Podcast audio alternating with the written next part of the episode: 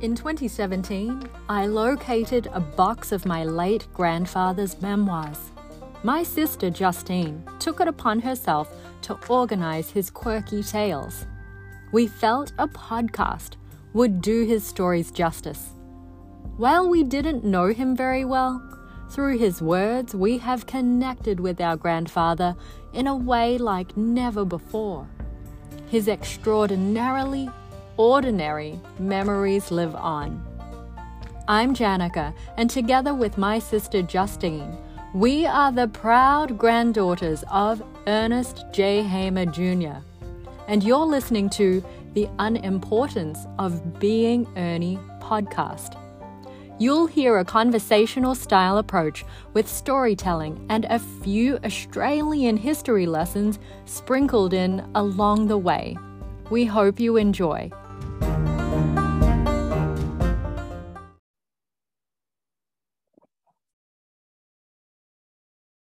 Chapter ten, Back to Oz. I am excited because there are only two chapters left here. Woohoo! How do you feel? I've quite enjoyed this uh, saga so far, so I'm looking yes. forward to hearing the end.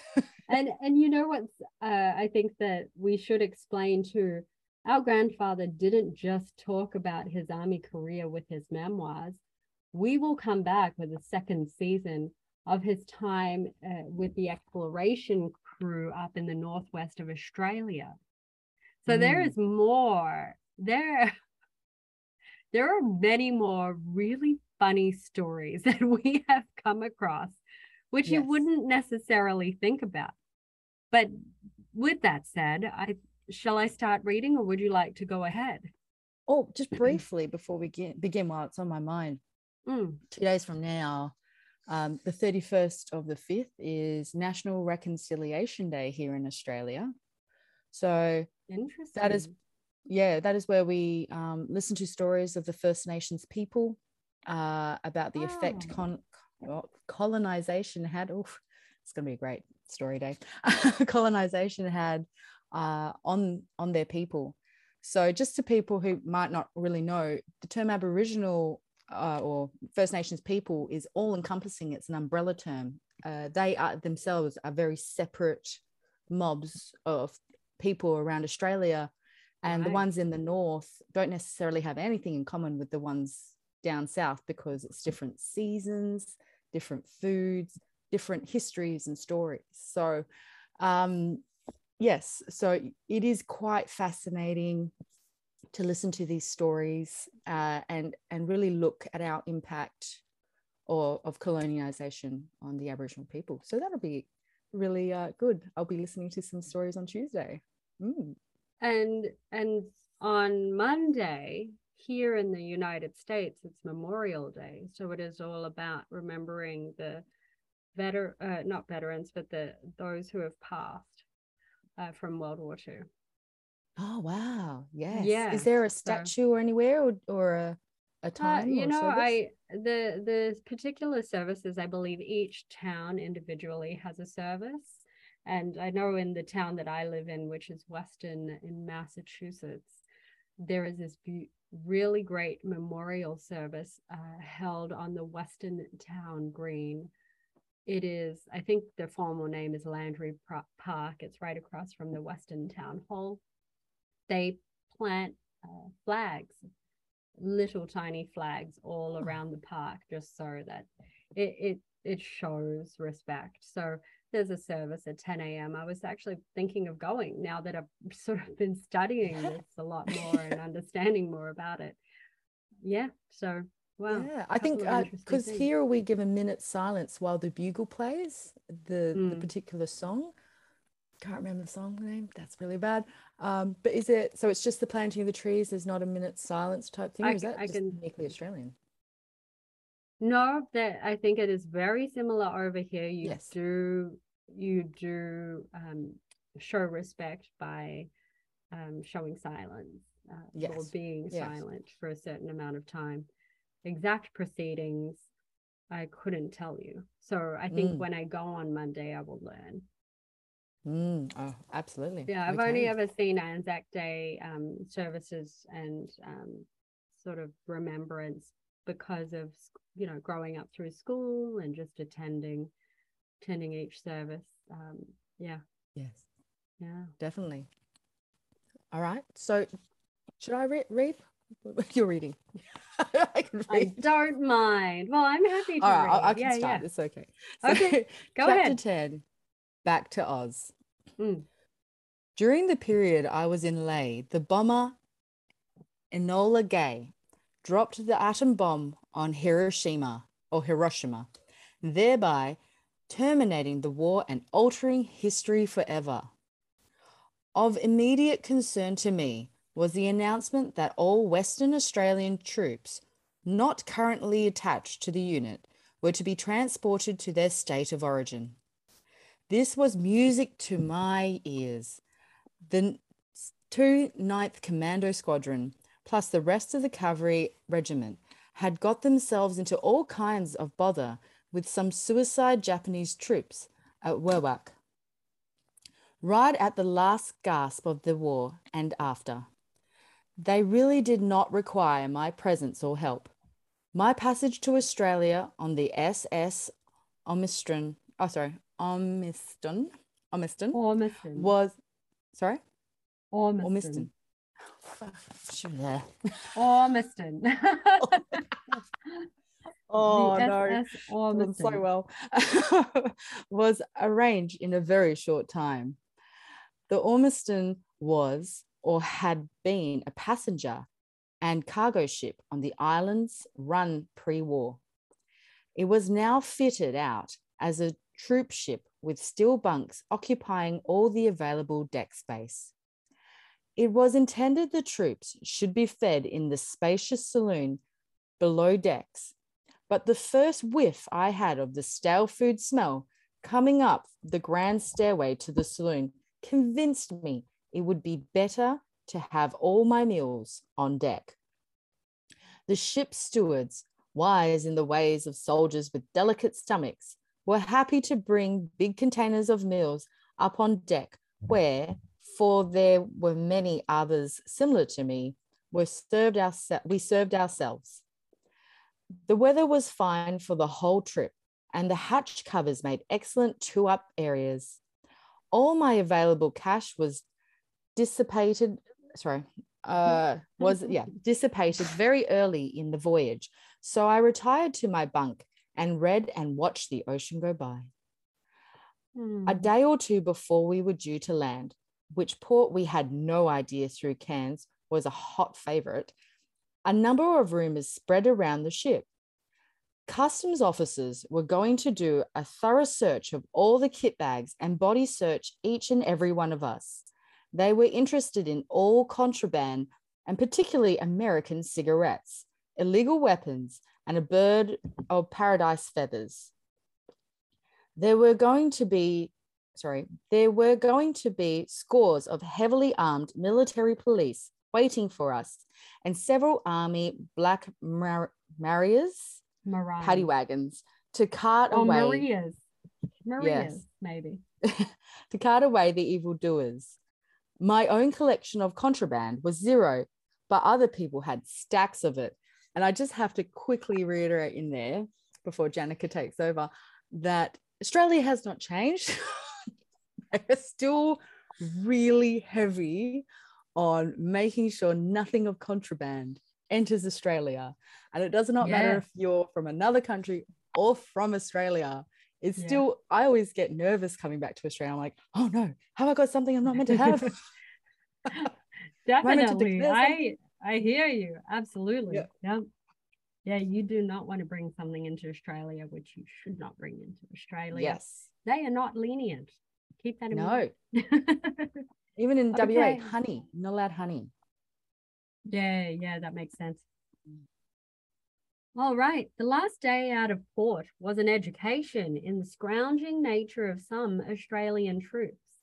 From my bunk on the lee side of the ship, I witnessed a procession of furtive servicemen carrying goods to dump over the ship's rail. There were several, several Thompson machine guns dozens of round mags of the round magazines to fit them, Luger pistols, dozens of Colt revolvers, one Bren gun, a Japanese woodpecker heavy machine gun in pieces, bayonets, knives, and a couple of swords. A few artillery, a few artillery pieces would not have surprised me. A number of troops ridding themselves of contraband had not wanted to start World War Three.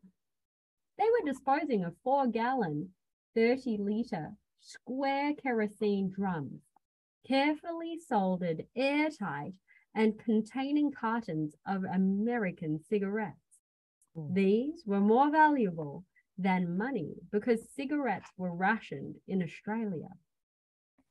What was disturbing was the number of gorgeous fans made of the bodies of tail feathers of up to six birds of paradise being dumped far out at sea.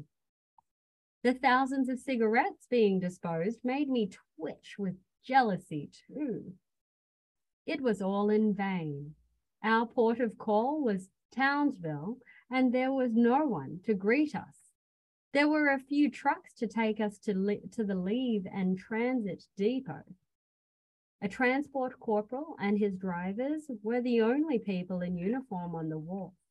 No customs officers, no military policemen, not even one of our own officers was there to greet us when we went ashore. If the ship's captain had turned a blind eye, we could have stolen the lifeboats, the anchors, and the funnel, and no one would have been the wiser. Thinking of all the valuable gear which had been thrown away made me feel very smug. My only loss was a few dollars at Two Up. Yeah. The game of Two Up, or Swai, was played everywhere there were Australians servicemen. Anywhere the coins could be spun or dice rolled, there would be a Swai, from the Germany, sorry, from the German sway or two. Game Zwei. started. It's ein Zwei, yeah. Ah, game started. There were there was reportedly a huge game at Hollandia in what was then Dutch New Guinea. All nationalities used to play the, at the game there, and the exchange rates between the different countries were calculated by the Boxer, the person running the game. He managed the rates of exchange between Australian pounds, pounds sterling, Dutch guilders, and American dollars. Quite an achievement, as the game is very fast. Yeah.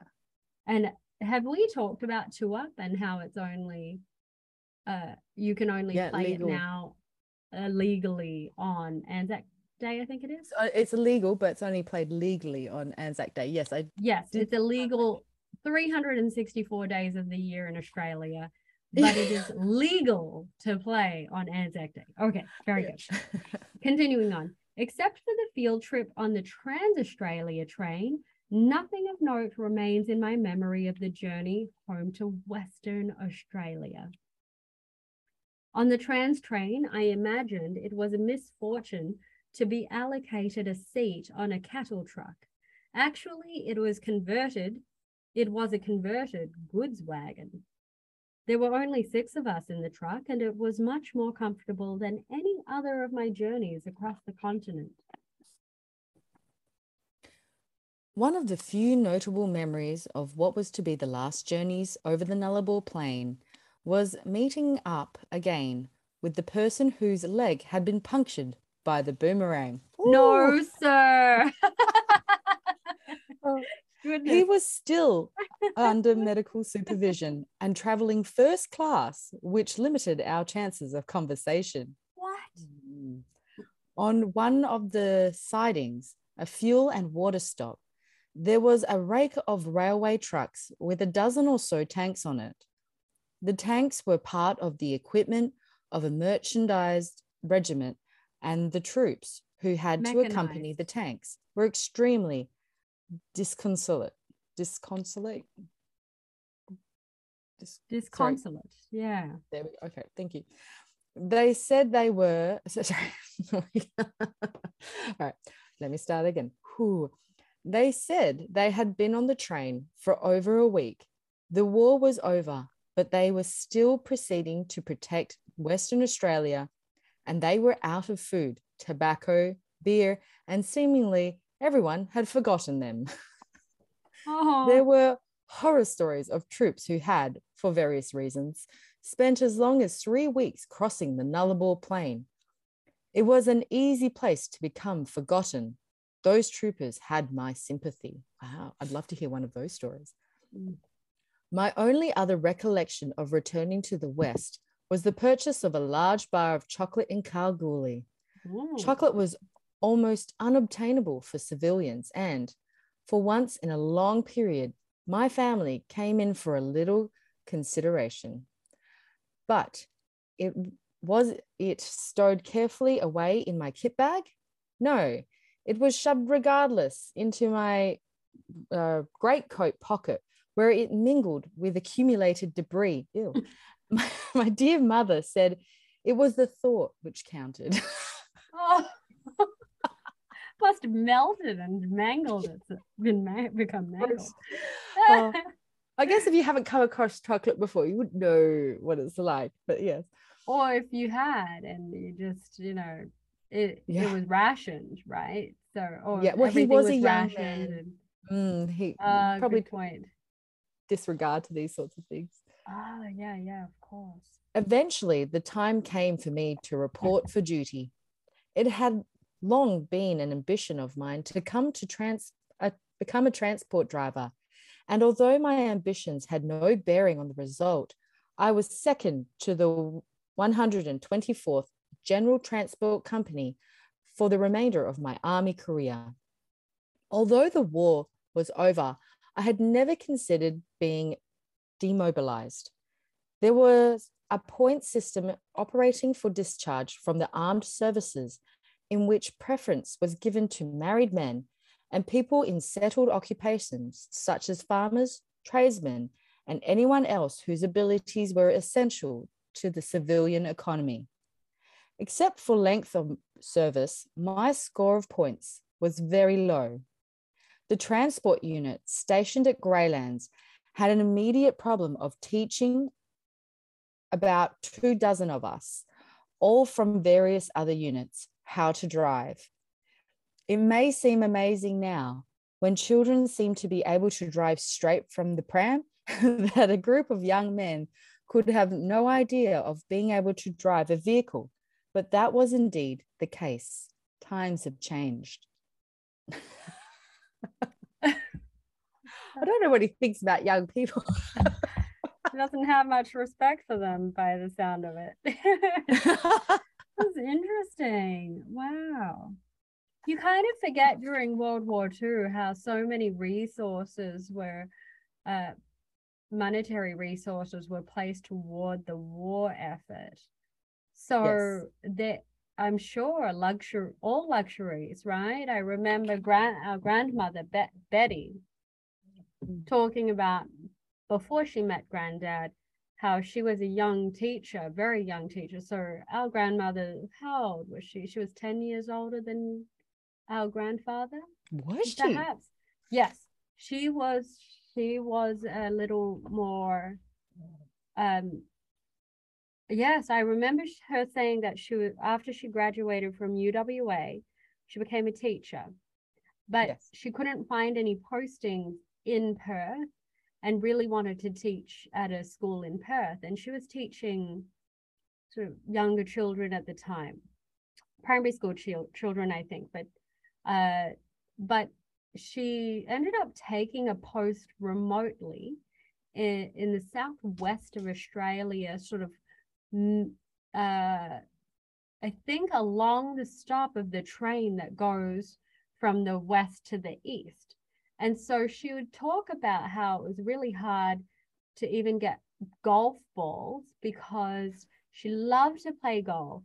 And because it was really hard for remote country towns to get teachers to stay, uh, yeah. they the, the town people and the farmers really wanted to keep her happy. So they would uh, request golf balls, have them stuffed inside carcasses of, you know, uh, beef and, and inside. And then when the train would stop, they would remove the golf balls and um, give some of them to grandma, because they wanted to keep her happy and wanted her to keep educating the children. So she educated grade one through to grade twelve, I believe. And it'd be, you know, like uh, fifteen children in the school or, or something. Let me so reframe that golf ball. She managed to get black market gear. Yeah, she did, because she loved to play golf. And it just... That is so good. That they had to smuggle contraband. Oh my yeah. gosh. That's something weird. As simple as a golf ball. So, you know, what we take for granted today is just, it, it's yeah. eye-opening when you do hear these stories from your, from. Yeah, for sure. Yeah. Oh my gosh. Times. That's great. I had had no idea about that with grandma. That was great. She has her own great stories, I must say. She does. And um, just for the viewers, I had asked her and video, so not video, but audio recorded a whole bunch of um, just conversations with grandma while later in life, uh, just listening to some of the, the things she had gone through and how she'd grown up. But didn't get that story, unfortunately, but she might have forgotten yeah. it by then, because she was losing her memory. Um, but my lovely three-year-old son at the time found them and deleted them off my phone. Oh, dear. I was absolutely devastated. Well, luckily, luckily I recorded when I flew to Australia. I don't know if I told you this. I actually video recorded conversations oh. asking grandma, you know, twenty-one questions.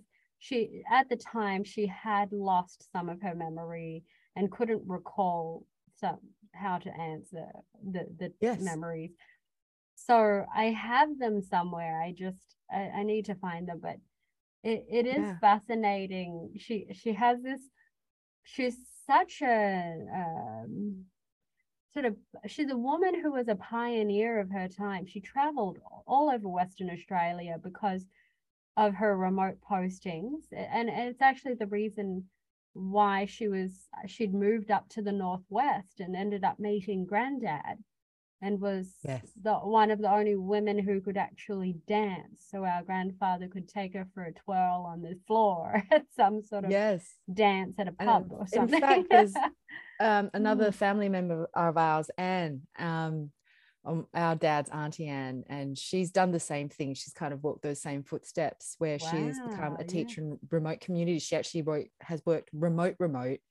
Um, and one of the last times I saw her, which was years ago, she had just come back from, or was about to go to, the Central um, Western Australia um, uh, school, and it was literally like literally on the border of Western Australia, halfway to the Northern Territory like, or South yeah, so Australia. Really, yeah. really remote. If you if you have wow, a look, W A is the second largest state in the world, so um, you're going to be what? Desert.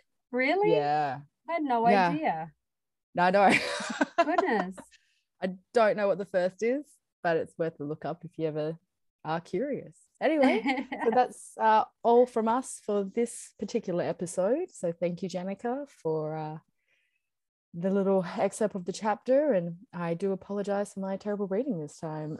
Oh, my goodness. You were fine. Thank you for listening. Oh, and thank you, Jess.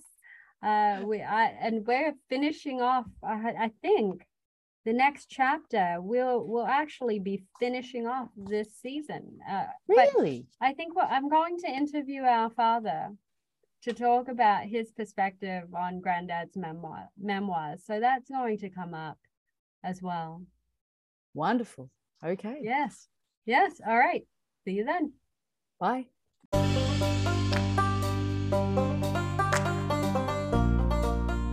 Thank you for listening. Hit the subscribe button if you'd like access to the newest episodes as they release. We love that you want to hear what Ernie had to say, and he had a lot to say. Stay tuned for more to come.